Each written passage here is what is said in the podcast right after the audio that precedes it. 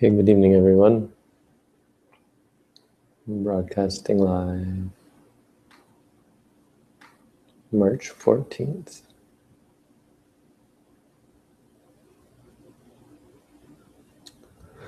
Today's quote is from the Pachalayamana Sutta. It's from the Anguttara Nikaya. It's really a pretty neat sutta. First and foremost, because of the practical advice it gives on dealing with drowsiness, which we all deal with in our meditation practice, especially when on a meditation course.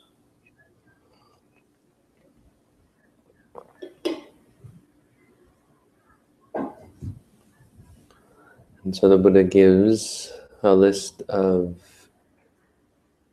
eight ways to deal with drowsiness. It's in the Anguttara Book of Sevens, so only the first seven are considered to be actually dealing with the problem. We'll see what the eighth is.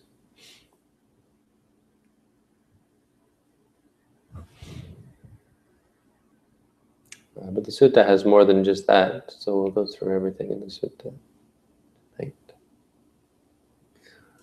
So this is, uh, we have to understand that this is before, Mo, this is about Moggallana, who was the second chief disciple of the Buddha. The two chief disciples were Sariputta and Moggallana.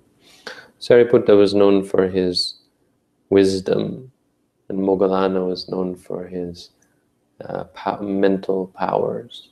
So he had a lot of um, he was he claimed the claim is that he had a lot of supernormal powers, ability to fly through the air and change his form and do all sorts of magical things that maybe he did, maybe he didn't, but that's what he's famous for. He's also actually less famous, um, though important, for um, a couple of discourses, at least one that I can think of there's the Anumana Sutta, the inference discourse on inference that is actually quite important, um, where he's teaching monks. It's um, tradition that Sariputta would, uh, Sariputta and Moggallana were thought of as mother and nurse to the monks. So Sariputta would give birth to them by leading them up to become sotapannas. So, so giving them their first um, birth as enlightened beings. And then Moggallana would raise them up to become arahants. So they worked together. Sariputta would do the first work of giving birth to them, and Moggallana would raise them. So they were they were and they were friends before they became monks. There's a long story about these two monks that you can actually find this the life of Sariputta and the life of Moggallana, I think, online. Very much worth reading. But it's important this sutta actually takes place before Moggallana, before their enlightenment, after they had become monks, but before they had become enlightened. So the Buddha was dwelling among the Bhagas, Bhaggas at Sum Sumaragira in the deer park at Vesakala Grove. Moggallana was sitting dozing. He was staying at Kalawala Muttagama, the village of Kalawala Mutta, among the Magadhans. And the Buddha saw through his magical powers that Moggallana was, was dozing, and so he sent forth a image of himself, or actually he teleported himself to Moggallana. Maybe that didn't happen, I don't know. Many people, I think, are skeptical of such things. But at any rate, he came to Moggallana and said to him, asked him, Pachalasi, they say Pachalayasi, no tuang moggallana, Pachalayasi, no tuang moggallana. Are you nodding? Moggallana, are you nodding? Ewang Bante, he replied, Yes, Venerable Sir, it is so, Venerable Sir.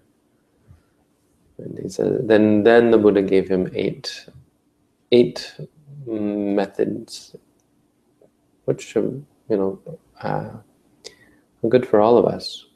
If you're nodding, if you're feeling drowsy when you meditate, you should do one of seven things. First of all, the first thing you should do is you should stop attending to the object you were attending to when you became drowsy. So figure out what it was that you were focusing on um, when you became drowsy and switch that. So maybe you were focusing on the body, you can instead focus on the mind. Maybe you were focusing on the feelings, you can instead focus on the dhammas. You can switch. Yeah because there are it is possible that your meditation object is making you drowsy and so you want to stay awake so you find another object but if that doesn't work then uh, there are a series of ways that you can you can uh, change gears because often you find that you get into a rut the, the falling asleep is interesting because the body uh, gets into uh, a, a, gear, a rut. And sometimes all it takes is switching gears and suddenly you're awake. Like, you know, when you suddenly have a shock and you're suddenly totally awake. Well, how did that happen? You, know, you were tired and suddenly the tired disappears. This is actually how the body works, it seems. Uh, if you can switch gears, suddenly you, you, will have energy. So there are ways to do this. Uh, one way is to consider the Dhamma. Think about the Buddha's teaching. So uh, have to some time to reflect upon the four foundations of mindfulness or the three characteristics or think about the Eightfold Noble Path or the Four Noble Truths. Think about the Dhamma because sometimes that wakes you up. Sometimes that excites you or, or gives you energy or reminds you, uh, know, sets your mind back on the right track. But if that doesn't work, you should recite the Dhamma. Now this one is really powerful. and it's a good reason to learn chanting. You learn to chant the Dhamma, like chant the, even just praise of the Buddha, the Dhamma, the Sangha, their good qualities. Itipiso bhagava arhang samma sambuddho. It's sort of, you know, it's along the lines actually of, of why people sing when they're driving. They'll sing along with the radio and it keeps them awake um, because it's exciting. But um, even more powerful uh, is for for a person who is who who uh, appreciates the Buddha, the Dhamma, and the Sangha is to recite the Buddha, so praise of the Buddha or his teachings, or not praise, but uh, remember the good qualities, reflect on the good qualities. Or just recite the Dhamma, whatever Dhamma you know, recite verses or suttas. All of that is very good because not only does the act of doing it uh, excite you and wake you up, but uh, also the content is inspiring. And that makes it a really good tool for waking you up. If that doesn't work, then the Buddha says you should pull both ears and rub your limbs with your hands. You know, this is a physical means. The Buddha actually quite practical here. If that doesn't work, you should get up, rub your eyes with water, look in all directions, look up at the stars, and try and wake yourself up. Maybe take a deep breath and uh, wake yourself up that way.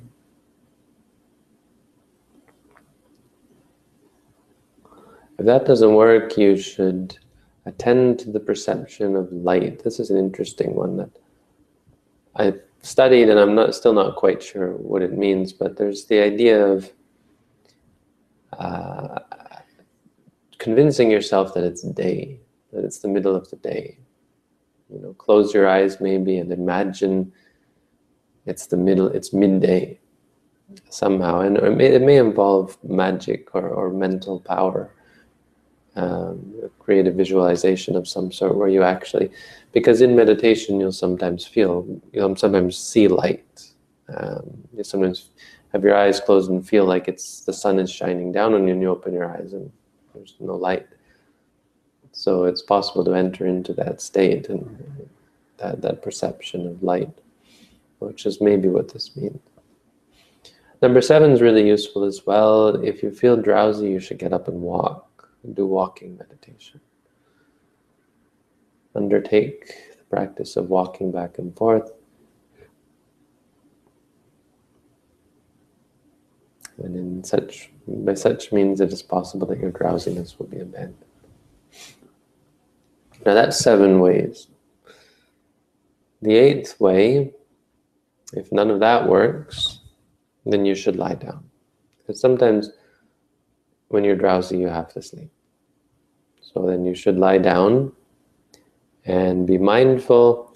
But this, this is interesting because it gives a description of the best way to sleep. And this is, first of all, the posture is to lie on your side with one leg on top of the other one foot overlapping the other.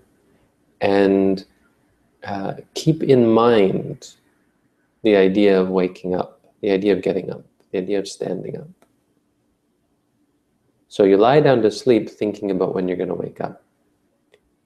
And the idea here is that you sleep only what you need and you'll wake up quickly because as soon as your mind has the chance to be alert, it'll wake up. You'll say, okay, now I'm going to get up. So you lie down not actually wanting to go to sleep, but you you uh, surrender yourself to the fact that maybe you will fall asleep. And so you lie there, you do lying meditation, you do rising, falling, watching the stomach. And then when you fall asleep, as soon as you wake up, you get up. When you awaken, you get up quickly, thinking, I will not be intent in the, on the pleasure of rest, the pleasure of sloth, the pleasure of sleep. Naseya sukhang na pasu sukhang na midha sukhang anuyutto viharisami. I will not dwell attached to the happiness of sleeping, the happiness of hmm, Dunopasa.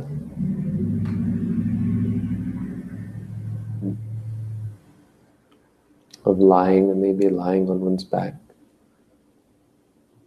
The midasukang, the happy, this, the pleasure of laziness. And that ends that part of, well, that ends our quote, right? I think. Um, and that part of the sutta is then done.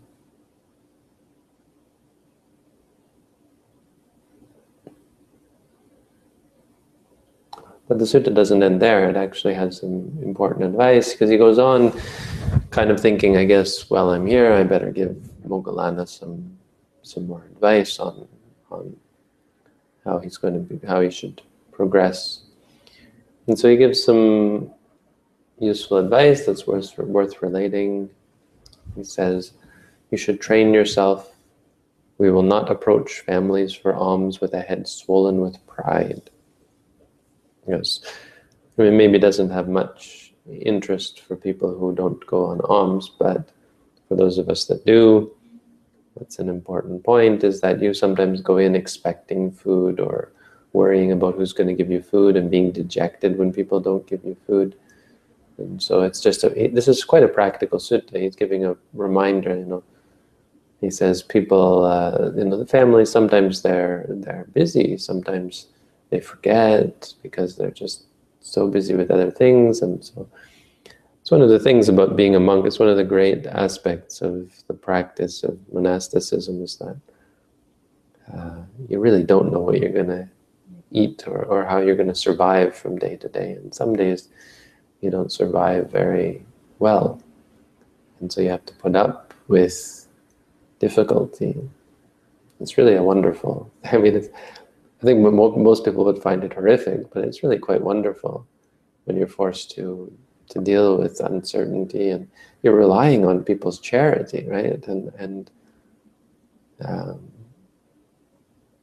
I mean, it's not only is that very is that humbling, in the sense that you're really um, you know, you're not even doing anything for these people. You know, you sometimes question whether you deserve it, deserve their support. Of course, we can talk about why that, why you might be okay with that. You know, taking it because these people, you're taking it on behalf of the Buddha, right? And then, moreover, you're taking it because you are practicing in a good way and people respect that. And then, when you have practiced in a good way, you're taking it because, well, in some way, you kind of are deserving of people's support for the good thing that you've accomplished. But um, right off track, um, just the, the issues of going on alms. Probably not worth going too much into because don't imagine much of my audience goes on alms. But um, relating to humility, relating to uh, patience, it's a it's an example of how we should deal with people, and all all of us should deal with people. You know, we this is an exa- this is a uh, description of a monastic livelihood, how a how a monk stays alive.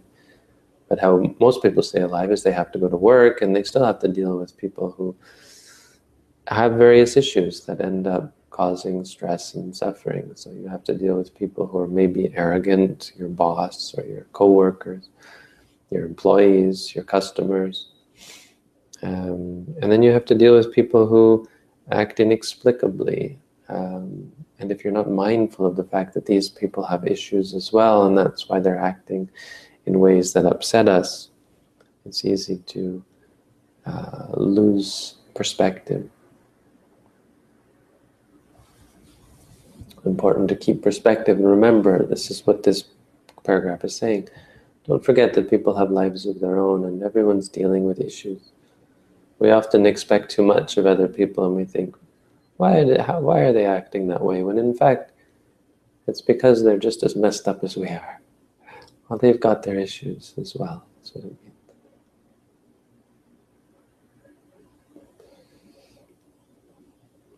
Okay, so after that, he says, we will not, the Buddha says, you should train yourself thus, We will not engage in contentious talk. Another important one, don't sit around and bicker and argue and insult each other and gossip about each other and say nasty things about other people or so on. Because when you, when there's contentious talk, there is an excess of words. When there's an excess of words, one becomes restless. When there is restlessness, one's one loses one's restraint. The mind of one without restraint, restraint is far from concentration. Really good quote. Navigahi katang katesami. We will not speak speech that is divisive or contentious. Probably not contentious. Quarrelsome. That's a better translation because vigahikaya moggallana kataya sati, when there is contentious talk, kata bahulang batikangkang. Without doubt, there will be lots of talk. Kata bahule sati. The word sati here isn't related to mindfulness. It's a different different word that just happens to be spelled the same. When there is. Kata bahule sati when there is kata, kata bahula, muchness of talk, udatchang, there will be udatcha, which is restlessness. Udattasa asangvaro, when there is uh, distraction, there will be asangvara, non uh, sangvara, non-restraint. We will not guard our senses because we're too busy talking. And we're too distracted. Asangvutasa ara chitang samadhimha. The mind will be far from samadhi.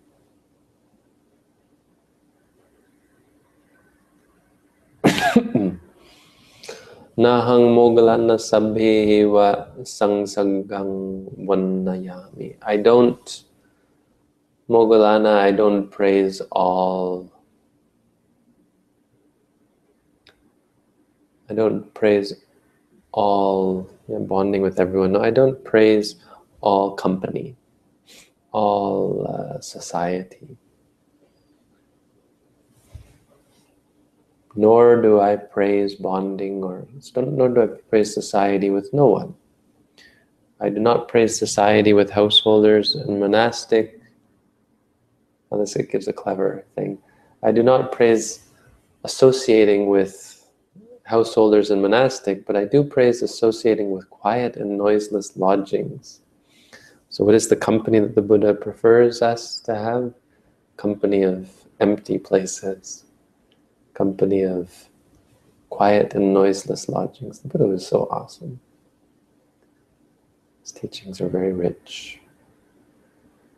Kind of just a clever, actually, somewhat humorous, if you look at it that way. Na panahang moggallana sabeva samsagang na vanayam. Sagahat pabad Chittehi ko hang moggallana sangsagang not one nayami. I don't praise associating with and hanging out with uh, other recluses, other other sorts of or other other uh, recluses, I guess. Oh, oh, or only people, right? Yani chakodani senasanani apasaddani whatever whatever dwellings there are that are of little sound, apaningosani, of little busyness maybe. Ningosa, shouting.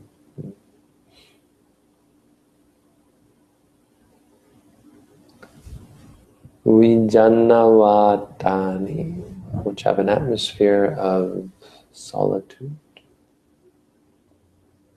Manusara Manusara Hasayakani, which are far from humans.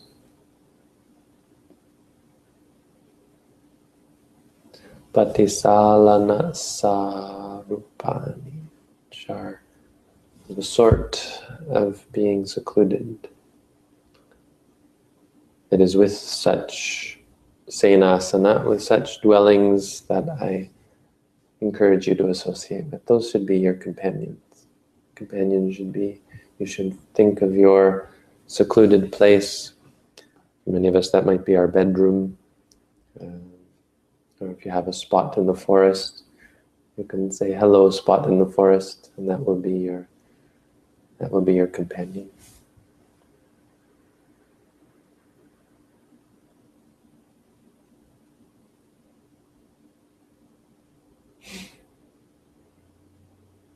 What else do they say? Oh, and then the Venerable Moggallana asks the Buddha, briefly, Bante, Kitawatanuko Bante Bhikkhu. How, in what way, Venerable Sir, is a bhikkhu briefly or, or, or quickly or by, in summary, Tanha Sankaya Vimutto. How does one become free from the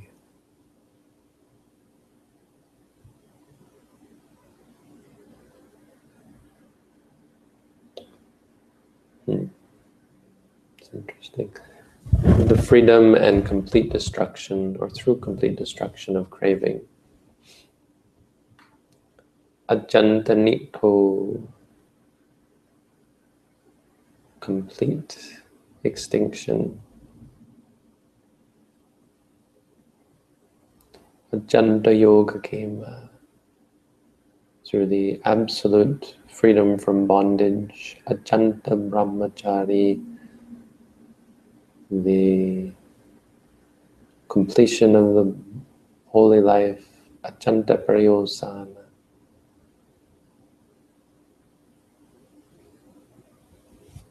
the uh,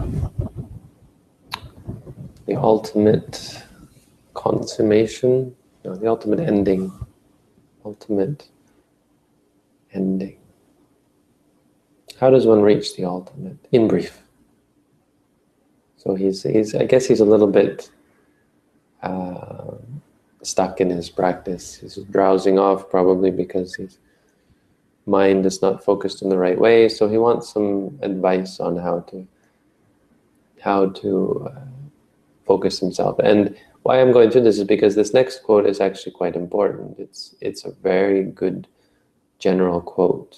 The Buddha says, Ida Moggallana Bhikkhuno Suttang Hoti. Here Moggallana a bhikkhu has heard us. Sabbe Dhamma Nalang Abhinive Saya. This is a quote that we should all remember because the Buddha says, here a monk has heard. This is this is enough. Ewan uh, da, da, da, da, so sabang dhammang. He uh, comes to know all dhammas or knows all knows fully all dhammas when one knows this. Sabbe dhamma nalang abhinivesaya. This is what you have to learn. This is the truth that we have to learn. So even just hearing this is the door. This is this is the knowledge that you need prior to practicing. Is this sabbe dam, and, it, and this is talking about uh, learned knowledge. So it's not something you've understood for yourself. If you want to know when you start to practice, what should you know intellectually? What should you understand about the practice intellectually? What is the claim that you should be aware of that you're investigating? And this is that claim. Sabbe dhamma nalang abhinivesaya. All dhammas are not worth clinging to. And by all dhammas, it means um, including nibbana, including practice, everything. No dhamma is worth clinging to. Insofar as one has heard thus, sabi dhamma nalang, or once one has heard thus, then they come to know all dhammas. Sabang, dham, sabang dhammang abhinyaya, when they have come to know, and, and by know here means actually know through experience. Abhi. Abhi means in a higher sense. Janati. Janati means he knows. Abhi janati means to know in a higher sense. So from experience, from meditation. Sabang dhammang abhinyaya, having known through experience all dhammas. Sabang dhammang parijanati, which is interesting because pari is, parijanati is, is, well, it says here knows for certain because pari means all around. Knows completely, maybe is, is what you can say. Sabang dhammang parinyaya, having known for certain all dhammas, yang kinchi vedanang vediyati, whatever vedana, whatever feeling he experiences, sukhang va dukhang va, adukkama sukhang va, whether it be happy feeling, pleasant feeling, an unpleasant feeling, or a neutral feeling. So tasu vedanasu aniccanupassi viharati. He, in regards to those feelings, dwells seeing impermanence. This is deep teaching. So that first part it was really important because it's general and it's something we should keep in mind. But this is more specific and, and, and useful. It gives, an, it gives a description of how our meditation processes. So once you start to practice based on this idea of not clinging, so once you start to be objective, which is what we do when we remind ourselves, saying to ourselves, pain, pain, you're trying to see the, the experience fully. You see, people criticize this practice. Why are you focusing on the pain? Why are you focusing on the problem? Why not calm the mind, find a way to be free from it? Look at what the Buddha said. Uh, abhijanati, parijanati. You have to know this thing. This is a Dhamma. And you have to know it thoroughly. You have to know it completely. You have to know it in a higher sense. Fully understand it. And when you do that, then uh, you see the impermanence of it. You see that uh, the, it's not you who fixes it. It's not you who uh, it. It's not you who. It's not um, trying to fix it that that that solves the problem because it's unsure. It's uncertain. Is it going to go? Is it going to stay? It's not up to you. It's not based on your desire. It's impermanent. And the same goes with, Mean, more importantly, I guess, with the things that you cling to, the things that you want. So you want to be with, free from pain, for example. That's impermanent. And you start to see that all the things that we cling to, all the pleasures, all the the things, happinesses, they're not real happiness. Because you start to see that the things you want, the things you like, are unstable. But but so it goes with happy feelings, it goes with painful feelings, it goes with neutral feelings. They're all uncertain. And you start to see that. And it's, it's important or it's essential because that is the answer. Once you see the inconstancy of these things, you see that the, the, the uh, uncertainty, the instability, the unreliability, then you your mind inclines away from them. That's what he's going to say next, right? Viraga nupasi becomes uh, disenchanted. So the desire for them, the desire to fix it disappears. The desire to keep it, if it's a happy feeling, disappears. Desire to acquire pleasant feelings disappears. You say, enough of that. Nirodha nupasi viharati. Dwell seeing the cessation. Patinisaga nupasi. So this is, they start to incline away from, patinisaga is, is uh, disinclination. You let go. Letting go, you know, people talk about just let go, you learn to let go, that kind of thing. You don't learn to let go, not exact, not directly. You learn the truth about things. You learn impermanence impermanent, suffering, non-self. You learn the nature of things as not amenable to your control or your domination or, or your ownership. And once you see that, the letting go happens by itself. So dasu vedanasu aniccanupassi viharanto viraganupassi. When seeing all of this, na kinchi loke upadhyati. This is actually a quote also in the uh, Satipatthana Sutta. He doesn't cling to anything in the world. Natcha kinchi loke upadhyati. The cha isn't here. Wonder if it is in the variant. Yeah, in other verse versions, it's natcha kinchi loke. It just means end. And he doesn't cling, he or she doesn't cling to anything in the world. Anupadiyang na paritasati. Not clinging to anything he, he or she doesn't burn, doesn't become, does it mean burn? Tasati, I think, means burn. No, I'm not sure. Is not uh, tormented. Naparitasati. Aparitasang pajatam yeva parinibbayati. Not being disturbed, not being tormented by these things because they torment us, right? If pain torments you, if you're worried about it, if you're fussing about it, if you're if you're concerned about it. You know, and this involves trying to fix it. Every time you try to run away from the pain, try to chase away the pain, you hate it more. You get more averse to it, and you build up aversion. But when you let go of it, you don't suffer because of it. You can be in great pain and you won't suffer. Same goes with happy feelings. Happy feelings torment us when we're chasing them. We want them and constantly you get them, well, you want them again. You want them more and more and more and more. And you're tormented. Even neutral feelings, you want to be calm, well, you have to work at it. And they're tormented by working again and again for the same calm that doesn't last and doesn't stick. And so giving them up is the way to find true peace. And when you when you find that peace, when you when you're no longer disturbed by these things, pachatangeva parinibbayati, you become fully freed. Pachatang for yourself. And then you say, or you know, You know pajanati, you know fully. Kina jati, destroyed his birth. Usitang brahmacharyang, lived is the holy life. Katang karaniyang, done is what needs to be done. Done is what should be done. Na parangitatayati. There is nothing further here. There's nothing more than this. This is the end. That's the goal. So this is a description of someone who has found the goal.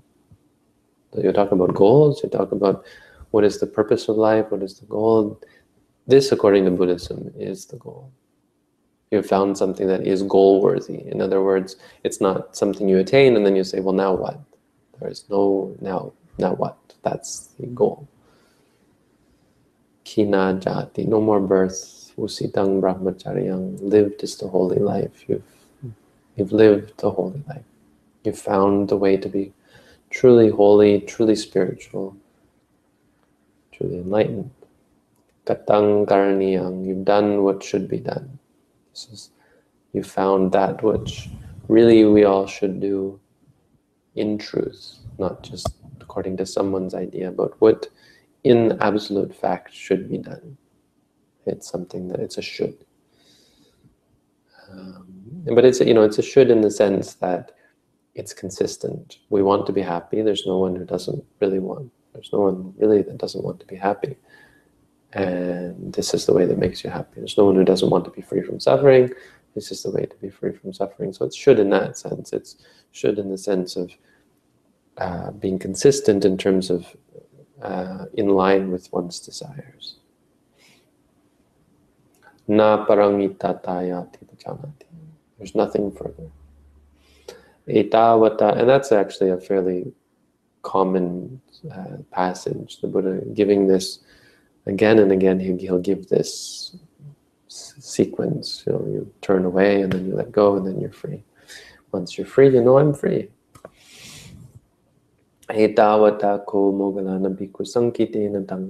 This is this is a short exposition, or in brief exposition, how one becomes free through the complete letting go of craving, complete destruction of craving. The ultimate end, the ultimate freedom from bondage, the ultimate holy life, the ultimate ending. Seto Deva Manusanam. One becomes the greatest among gods and humans. So, that's, that. For tonight, what is what is then Moggallana? No, it doesn't say what how responds, but we can assume he's actually quite uh, pleased. That's the Dhamma for tonight. Now I'm posting a link to the Hangout. If anybody has questions, you're welcome to come on. But you got to be brave. You got to be brave enough to show your face on the Hangout. The only other way you can, if you really want to talk, then uh, there's a requirement that you undertake a, day, a daily meditation practice. You have to be doing meditation in our tradition at least an hour a day. And then I'll take you through a course of meditation, and we meet once a week. So, for those of you who haven't found out about this and are interested, you can go to the Meet page meditation.sirimangalo.org. And on the Meet page, there are quite a few available slots. We still have 13 people signed up. Uh, I was actually talking to someone yesterday who seemed to think they had signed up, but I think for the, I don't really know because they're not on the list. And then they called me while I was doing meditation at 7.30 and debating back and forth, but I told them, you know, I'm doing meditation now. I've started my timer, and everyone's all concerned that I'm actually meditating. So I figure I should actually, you know, there's a debate here whether you should, whether it's proper to um,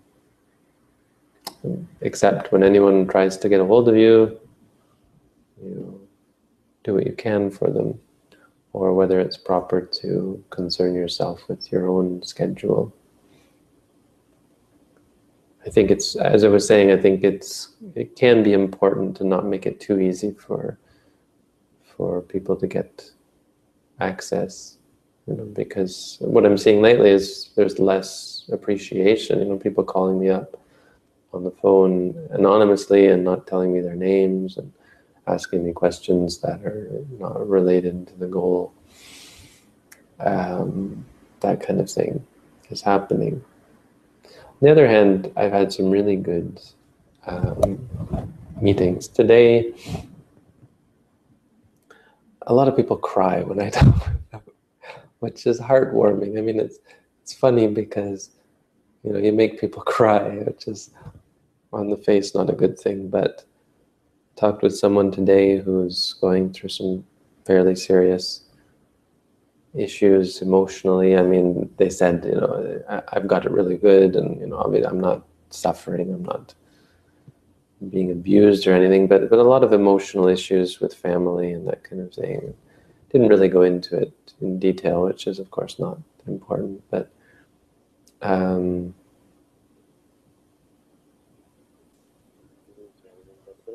wanted to learn how to meditate, so I sat there and and explained to them how to meditate.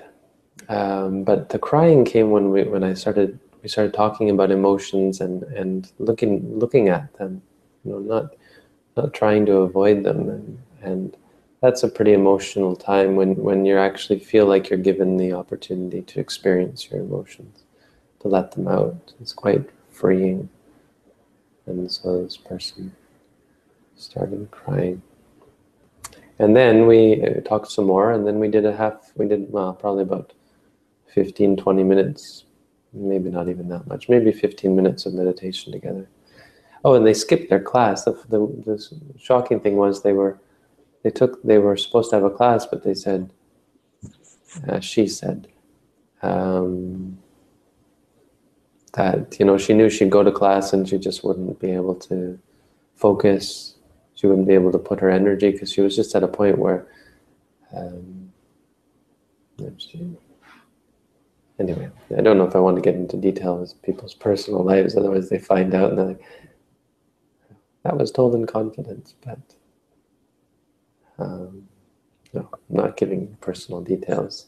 And it's important that uh, you know, we, we appreciate such people and their problems and it's heartwarming to be able to help.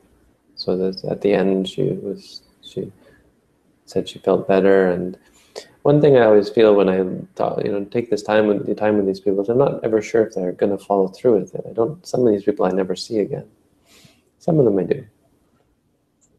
Um, but uh, on the other hand, it's it's kind of amazing how you know years later you might hear from someone, or you don't hear from them. Um, but uh, I guess you don't hear from them, you don't know. But there is a, a suspicion that a lot of people just go off and um, have their life improved because there's a lot of people who say that you know for for all the negative comments that I'll you know that we I get or I guess anyone in this position might get there's so many positive comments and they're far outweigh the negative. It's a funny phenomenon on the internet. People always focus on the negative. So you write a post and you get um, 100 positive responses then you get one negative response and you say, oh no, everyone hates me. It's easy to focus on the negative. But, uh, but what I meant by this was it's encouraging how much positive there is. People, uh, and just, you know, just one person saying, wow, your videos have really helped me and you know, improved my life in this way and that way. I mean, is that not worth it? Does that not make it a good thing? We are talking with today with this person who I was talking to. Um, the question was about helping people because she, like me, is the sort of person who likes to help people or has always wanted to help people. I said, well, you know, the real reason to help people, first off, is because it's the right thing to do. You shouldn't help people really because as a goal, because there's always more people to help. I mean, if that's your goal, you're not really doing much. And moreover, helping others is not really how it works. You have to, if you don't help yourself, if they don't help themselves, the, the, the solution its solution is not to help others or to have others help you. The solution is to help yourself. So teaching others to help yourself, but the only way you can teach others to help yourself is if you actually know how to help yourself and therefore are helping yourself. So helping others is much more about being the right thing to do and how it how it impacts your life. When you help others, it makes you feel happy. It makes you feel confident. It makes you feel good. It gives strength to your mind. I got a couple of people on my Hangout. Who are you guys? I don't know either of you. Uh, you probably know me as Booby Chat from the uh, meditation forum. Sorry, my volume's low. Say that again. You probably know me as Booby Trap from the meditation forum. As who? Booby Trap. oh yeah. Huh. And Hi, Bhante. I. Uh, this is uh, I'm Felix from uh, London. Actually, I, I just found out uh, the meditation link actually this yesterday. And Hmm. I was I, I saw I've seen uh, a few of your YouTube clips in the past, but uh, just just found it by by accident.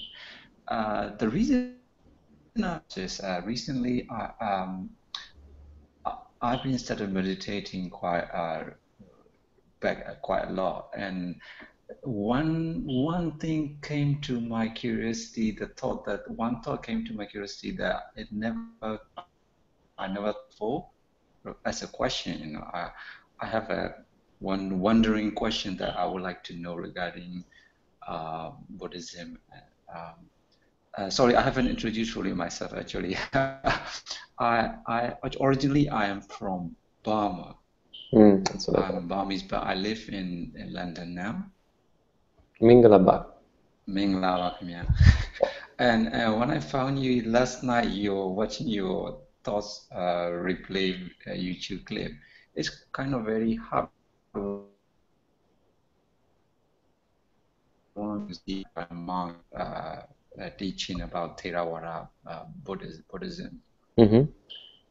and I really appreciate of your knowledge and your your uh, of Dhamma um, Um, uh, so uh, I don't know how what is appropriate. Is it could could I ask a question that uh, that I, I would like to ask actually to the question is to any any monk, you know, someone who who could a literature monk who can be able to answer. it. Uh, I was Mm. hoping that probably you you might be able to answer it. I can answer it, whether it's a good answer or not. Yes. Yourself. Uh, sh- uh, the question is uh, like this, Bhante. Um, uh, as a as a Buddhist, Bud- Buddhist, you know, our goal is to achieve nirvana, right? Mm. Um, let's say one being, if he or she attain like once once in a nirvana by practicing vipassana, I mean he is like a thought. He attained like a thoughtapati mag, Mm-hmm. correct? Eh, Correct me if I'm wrong. Yes. That's correct. Um, and what what would happen to that being? Let's say if he if he passed away after he attained Thottapati Mag. mm-hmm. As an in after next life, uh, next uh, next next life, whatever he may be, a human or I don't know, they were they were whatever in his next life. How would the person know he is what he has achieved in his previous Mm. life? Or Well, he they- wouldn't know. They wouldn't necessarily. A Sotapanna wouldn't. I mean, mostly they would. Mostly they're going to be born in heaven. And they're born upapadika, right? So upapadika, which means they're born immediately. And so there's no nine months in the womb. There's no losing of one's memories. There's no obscurity. There's it's Yeah. immediate. So Yes, you- I, I, I have read that uh, in, in the past in somewhere in the book. Angels remember everything. But if they're born as a human, they may not remember. It's not necessary to remember. The necessary thing, the important thing is that a sotapanna has has has broken. Has, it's like a if you have a dam, you know, a dam with that keeps water in. Yes. It's like the dam is broken. It's cracked. That crack is never going to be fixed. You can't fix it anymore. So they've cracked, and it's only a matter of time before the dam bursts. So their whole their, their whole being, is, or maybe another way of looking at it is is um, you know if you if uh, if you lose a limb, Yeah. a sotapanna is like someone who has lost a limb, and that limb is not coming back. Um, or, or it's even more extreme than that. They've lost most of their suffering. You know, most of their ability to suffer is gone. And, and so that, that aspect of their being is the root of that is gone. Maybe you could look, you look at it like that: is the root. Uh, you have many trees, and so some of them have been uprooted. Yes, correct. I, so I, I understood that that one. That my they're born as a uh, human being, they, they they may not remember their sotapanna, but they can't kill, they can't steal. That part of them Correct, is yes. gone. The the part that would lead them to do that is is uprooted. It's it's no longer a part of who they are. It's not it's not even not not there. So in that in in that second life, in, assuming that he is reborn as a human life, then if he practices like a vipassana in this life again, when he attains second time as a nirvana, it's, it's going to be the Dagami mark, right? Not so necessarily. how what Uh, next time, see, because there's the attainment of fruition. A sotapanna, um, technically it's the same. It is, but it's, you see, the Sakatagami is only a technical. Sotapatti and Sakatagami are just technical. They're like landmarks. Each time you realize Nibbana, it's just pala samapati.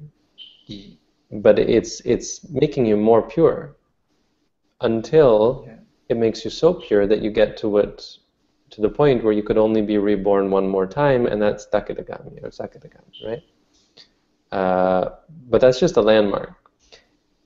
The next time you experience it, you probably still be a Sotapanna. And you experience Nibbana many, many times, and eventually become Sakadagami. And you experience enough times from there, you become Anagami. But it's not usually one time. It depends on the person. Some people it's very quick, like Sariputta and so on. They went through all four very quickly. That can happen. But for most people, it's many, many, many times. yes, for for that being, will he know if he if he if he or she uh, my my my what I was uh, is assuming that he might be he might have attained nirvana in his past life, Mhm. and in this life, if he practiced vipassana again, Mhm. and assuming he attained because he will be starting from from Tatagami Pala, right? Hmm. For or make you know his his uh, uh, uh, in this life. So if he carry on practicing vipassana, second time if he attain or purify his defilements, then how do he know that is he attained that Tatagami Meg? You may not know. He may not know. Oh, Yeah. okay. No, and that's true even in this life. A sotapanna in this life may not. When you become sotapanna, you may not know you're sotapanna. A pacheka Buddha. Um, I don't know about that actually. Pacheka Buddha probably knows that they're Buddha. Probably knows that they have done, accomplished something. But even there, there's a sense that they there are many things they don't know. But definitely. Um, I guess I'd want to say that an arahant is pretty clear what they've done, what they've accomplished. Yes. Uh, But a Gami and probably Yeah, even an anagami probably pretty clear, but an, an arahant knows what they. But but you know, if you're reborn and, and and suppose you're reborn where there's no Buddhists around, right? As you say, they may not know. They may not have words for it. An arahant may be like, wow, you know, I'm free from, you know, all defilements, but you know, they may not even use those words. They say, wow, you know, I'm I'm totally free, totally pure. They might just know it like that. They might not know the word arahant or anagami or, or nibbana or anything. That's possible. It's unlikely. You know, it's more likely that they're born closer to Buddhists and um, you know have access because of the, the direction their mind is heading. But it's not necessary. Yes. Now, it's only a Buddha that really has knowledge of all these things. Yes. The rest of us, we get knowledge from the Buddha. A lot of our background information is from you know ability to express what we've experienced comes from the Buddha. Doesn't come from our experience. You know, we couldn't express these things in so many words unless we had the Buddha's teaching to to rely upon.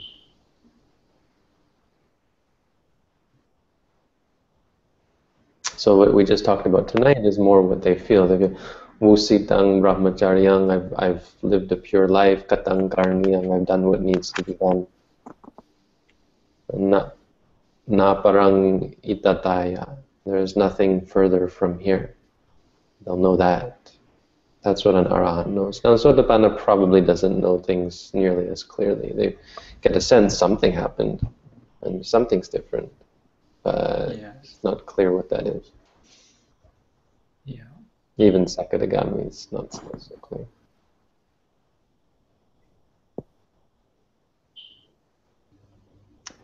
Good questions.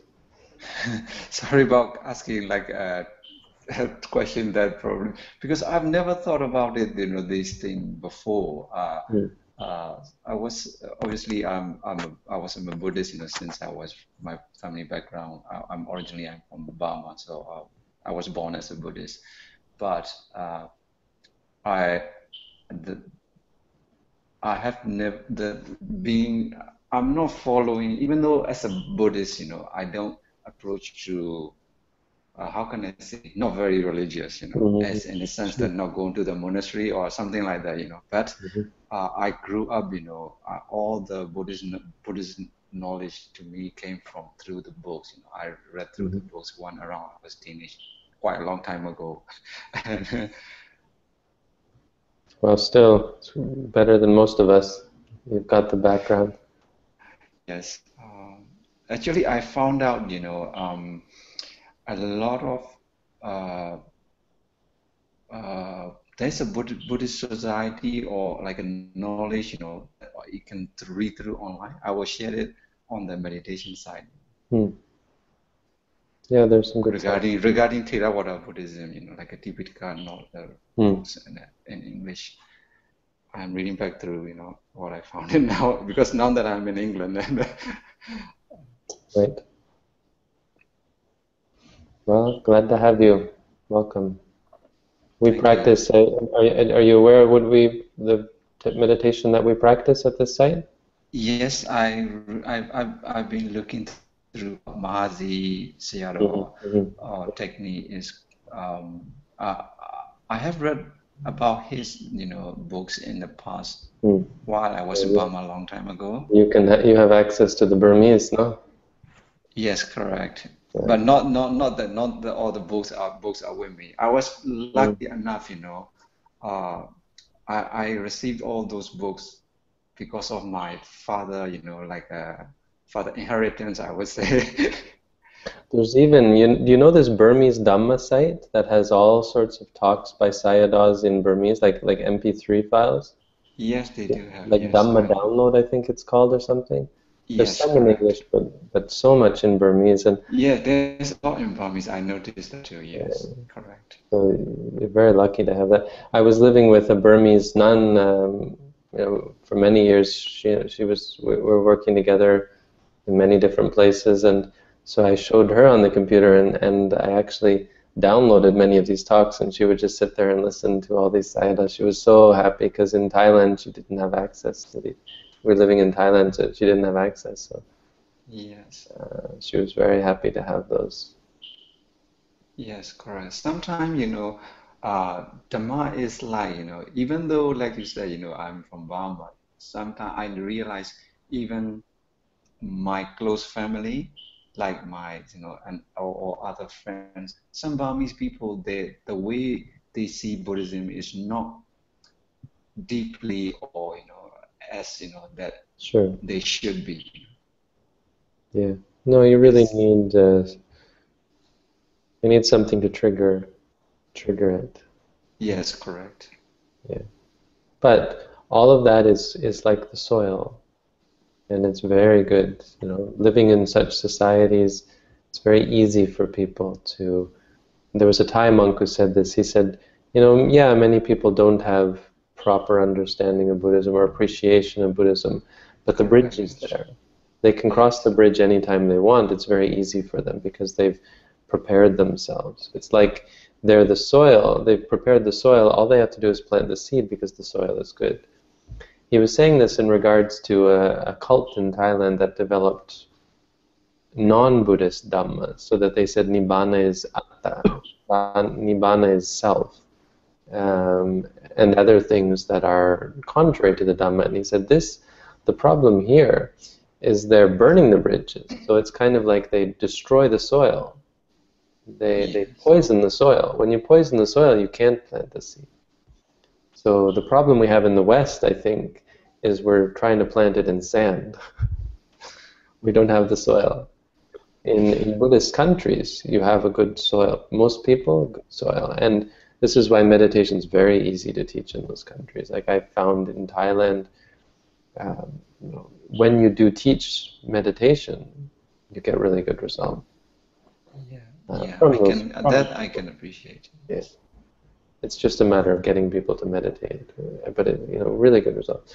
Not quite to say. I mean, it's not to say in the West we're we're hopeless, because in fact there are many good qualities in non-Buddhist societies, and you can find people like that. But you also get people who, who have a hard time. A lot of us have a hard time meditating because we don't have the soil.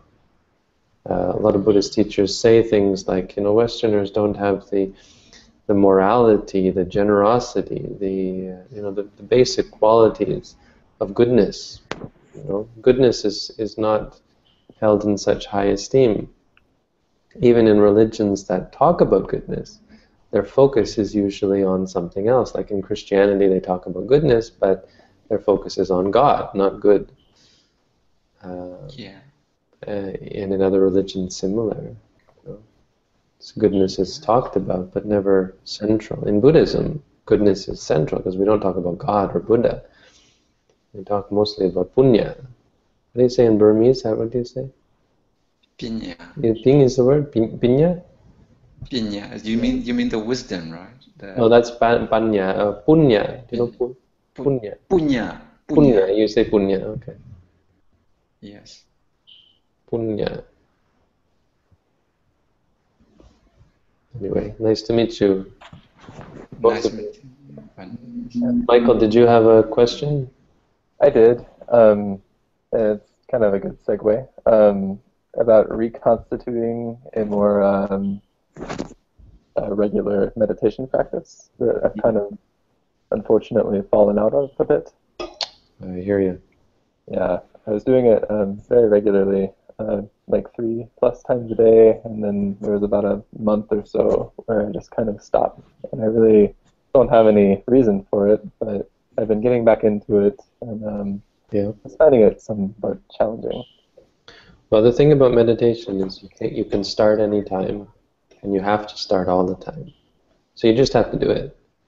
That's kind of what I was thinking. Sorry?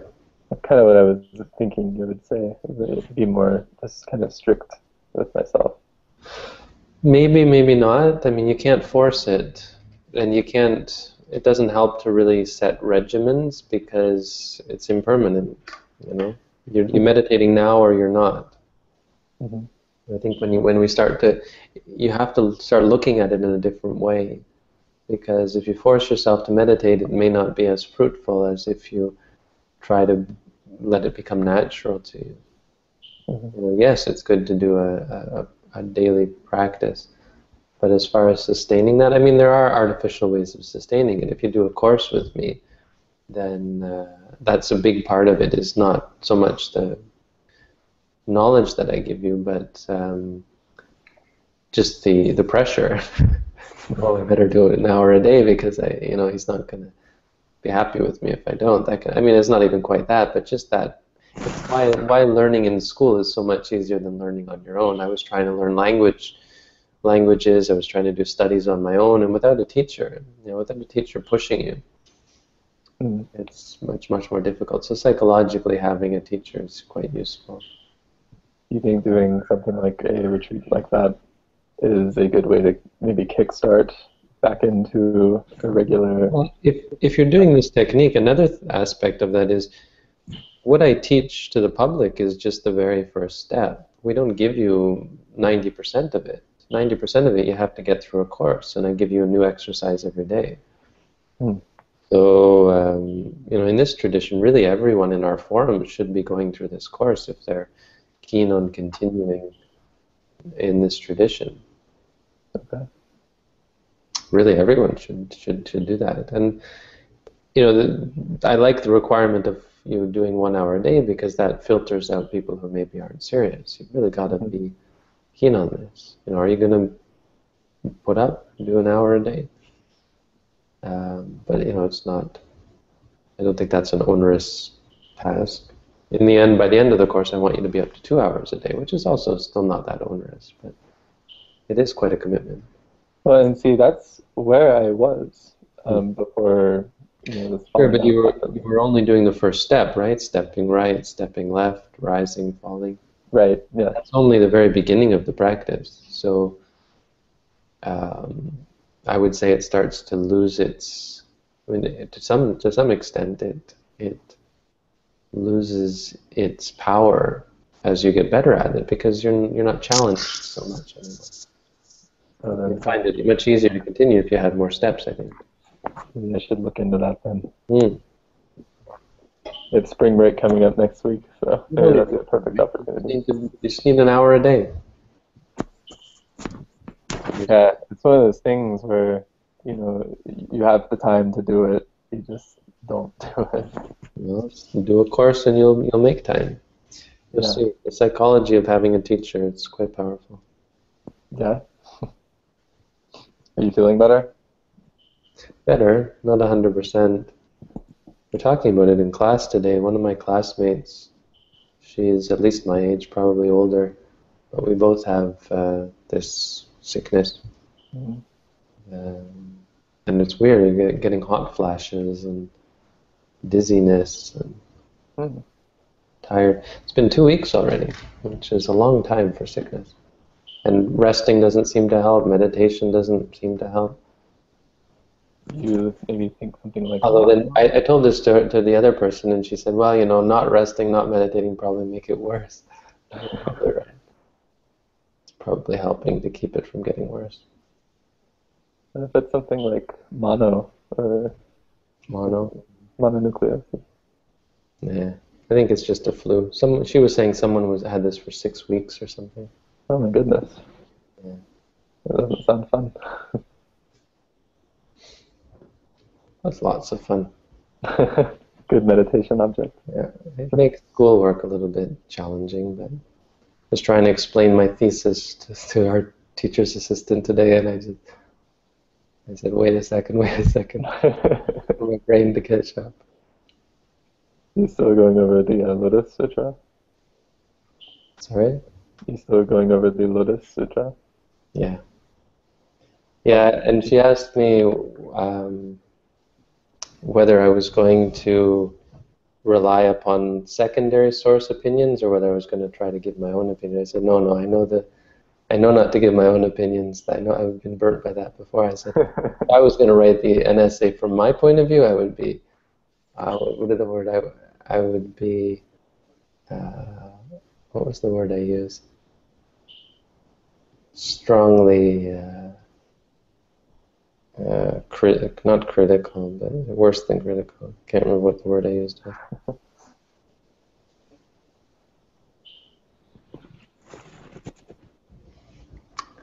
Yeah, I would be quite, uh, quite negative about it.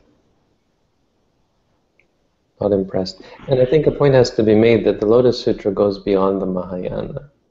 Mhm. Quite interesting to me. The Mahayana was the idea of it being better to become a Buddha, which the Theravada agrees with. We'll agree that becoming a Buddha is far, far superior. It's just that you know we don't believe that most people can or should. Can is maybe debatable, but should, you know, it's just not necessary. Especially now that we have the Buddha's teaching. The Buddha did this so people could become enlightened, and then to say, no, let's not, you know, walk through the door that was opened for us. It's kind mm-hmm. of well, what happens when next time someone becomes a Buddha? They're going to say the same thing. Then what was it all for? what good is it to become a Buddha if you're expecting everybody else to become Buddhas? Nobody's listening to me. it does seem a little self-insistent. A little what? A little what? Self-insistent, and I think you actually said a bit sophistic as well. Sophistic, uh, yeah. Um, but the Lotus Sutra. So so anyway, that's an argument we can have and we can you know we can appreciate the Mahayana to that extent. Anyone who wants to become a Buddha should be appreciated. But what I don't appreciate, the Lotus Sutra, I don't really appreciate. I'm sorry for all those millions of people who, who look at it as a very very important text. I don't. Um, I see that. It, it goes further and says you have to become a Buddha, and the Buddha was lying. And it says, no, it's not a lie. It's not a lie, but you know, what they're saying is telling something that is saying something that is not true in this instance is not a lie. That's basically what they're saying. Uh, and they expand the idea of expedient means to include what we would call immoral acts, lying. You know, that lying is somehow proper. And they say it's not lying. And, and then they explain how it's not lying, and if you look at their explanations, you think, well, you know, that is lying. it might be a white lie, if you want to call it that. Um, so the idea that, that becoming an arahant or a Pacceka Buddha is is is not real. It was just an expedient means. The Buddha was tricking us so that we would get out of the fire. But a really interesting, I don't know, picking it apart is kind of interesting. Uh, what I'm focusing on in my essay, though, is how the text has been adapted and how its adaptations are what's made it famous, not the actual content or purpose of the sutra. Because the Lotus Sutra was directed towards Indian Buddhists who needed to be convinced or, or, or uh, had an idea that there were three vehicles. And so it's saying that there's only one vehicle. Now, that argument is lost on East Asian Buddhists who, who, for whom the Lotus Sutra is so important. Uh, you know, nowadays I suppose it isn't, but at the time it wouldn't have made wouldn't have resonated in the same way because, well, they didn't have the three vehicles. There wasn't a deeply ingrained sense of that.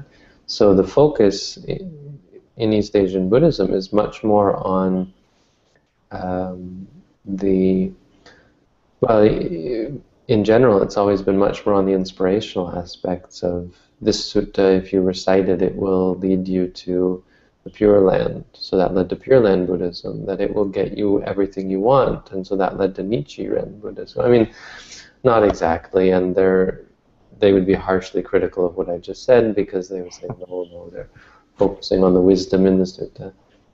I just argue that there's not much wisdom in the sutta. Yeah, yeah, there's some nice sayings, but they're few and far between. It's mostly just self-aggrandizing, self-appreciatory, self-praising. The Lotus Sutra is so great, the Lotus Sutra is so great. Well, what is the Lotus Sutra? it spends 90% of its time praising itself and warning against anyone who denigrates it. So I'm going to hell because because I don't appreciate the Lotus Sutra. I mean, it's to for someone, and I was talking about this in class today. Uh, as someone who who considers themselves following an Indian mainstream Indian Buddhist tradition. I am the audience to to a great extent, except for the fact that I'm a Westerner in modern society, modern Western society, grown up there. You know, insofar as I'm a, Uh, a Theravada Buddhist monk, I am the audience of the Lotus Sutra, or, or I am part of the audience. So my impression of it is actually what the the expected, you know, sort of dialogue you know, I I see it. I would think a lot clearer than people who follow East Asian Buddhism and who see it through the lens of so, such reinterpretation, because they don't have the background in you know the original text that this text was addressing. I look at it and I say, oh yeah, I know what they're doing there. I, oh, I see. They're they're appropriating this this concept. They actually quote, you know, Itipiso Bhagava, the the the reciting the qualities of the Buddha. It's actually in the Lotus Sutra, verbatim.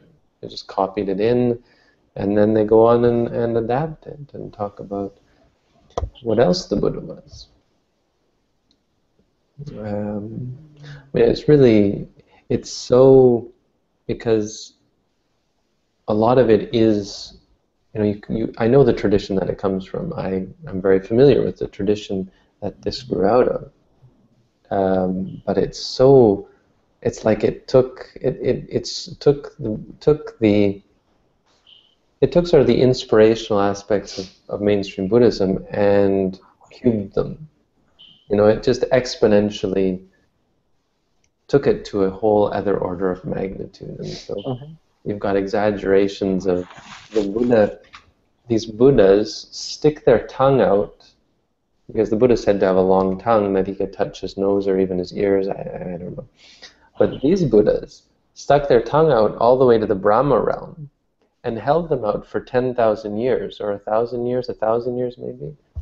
And you're wondering what the what what, what I mean, and they will all be interpreted. They will have in East Asia, and this is sort of what I'm looking at is the interpretations. But and okay, maybe that is a passage that is supposed to be interpreted because I can't figure it out for the life of me. sticking your tongue out for a thousand years. Why is this in a Buddhist sutta in the first place? so if you're going to interpret that, if there's an interpretation, and there probably is, maybe that passage actually has. There's one passage that I really like from the Lotus Sutra that I have to admit is pretty awesome. Um, you know, kind of awesome. It's not a teaching that I would promote, but I, I kind of think, you know, that's noble. And it's well well said as well. It's um, if you want to teach the Lotus Sutra, you have to wear the Buddha's robe.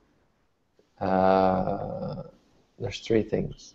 Wear the Buddha's robe, sit on the Buddha's throne, and one other thing that I can't remember. And so that sounds kind of terrible, you know, but what it means, and then it explains what it means by that. Wearing the Buddha's robe means having his the Buddha's humility, I think. Sitting on the Buddha's throne means having the Buddha's compassion. There's three things, humility, compassion, and something else. And these are the metaphor of the, the Buddha's robes, his seat, and something else. I can't remember.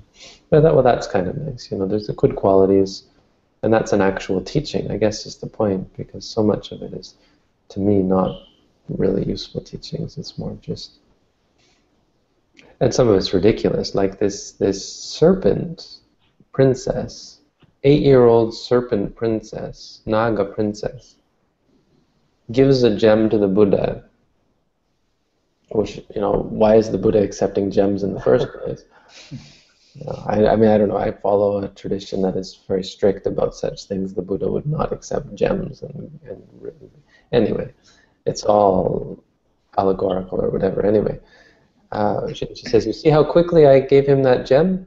That's how quickly i'm going to become a buddha. So this eight-year-old non-human girl uh, after giving him the gem in the snap of a fingers becomes a Buddha. Uh, I mean, that kind of thing that you know, just what religion is this? I don't, I don't recognize it anymore. And you know, I mean, a lot of it they would argue is just metaphorical or whatever, but metaphorical or not, the teaching behind it is not my Buddhism. Yeah. gone on and on and on about the Lotus Sutra. Probably not going to win me too many fans, but I think it's important. It's important that we address this, especially because it's such a famous sutta. And I think sutra, and I think, I guess I would like to have some dialogue with some people because last time I talked about this, I got at least two people uh, commenting. One who was a really good friend of mine, Backmoon Ward, is his actual name. Uh, and I didn't actually get back to him, but um, he said um, it's actually not what you think, and if you study the Lotus Sutra in, de- in depth, it means it means something quite different, which I appreciate, but I think is much more about how it's been interpreted than about what it was actually intended to do.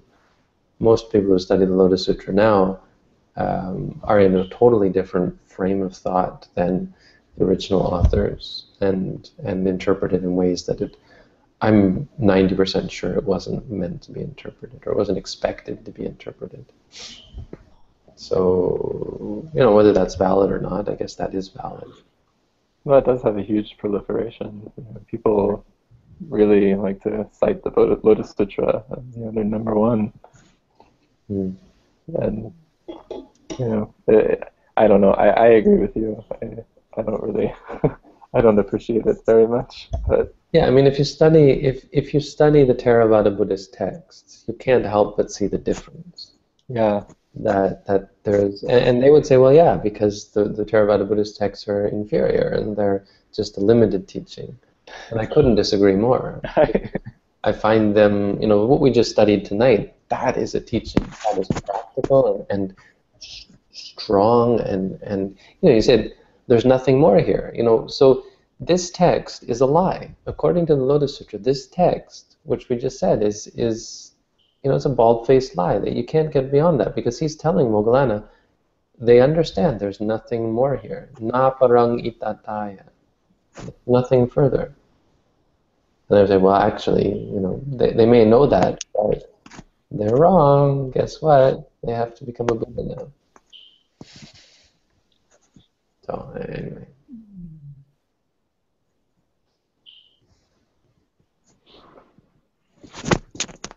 Probably should go.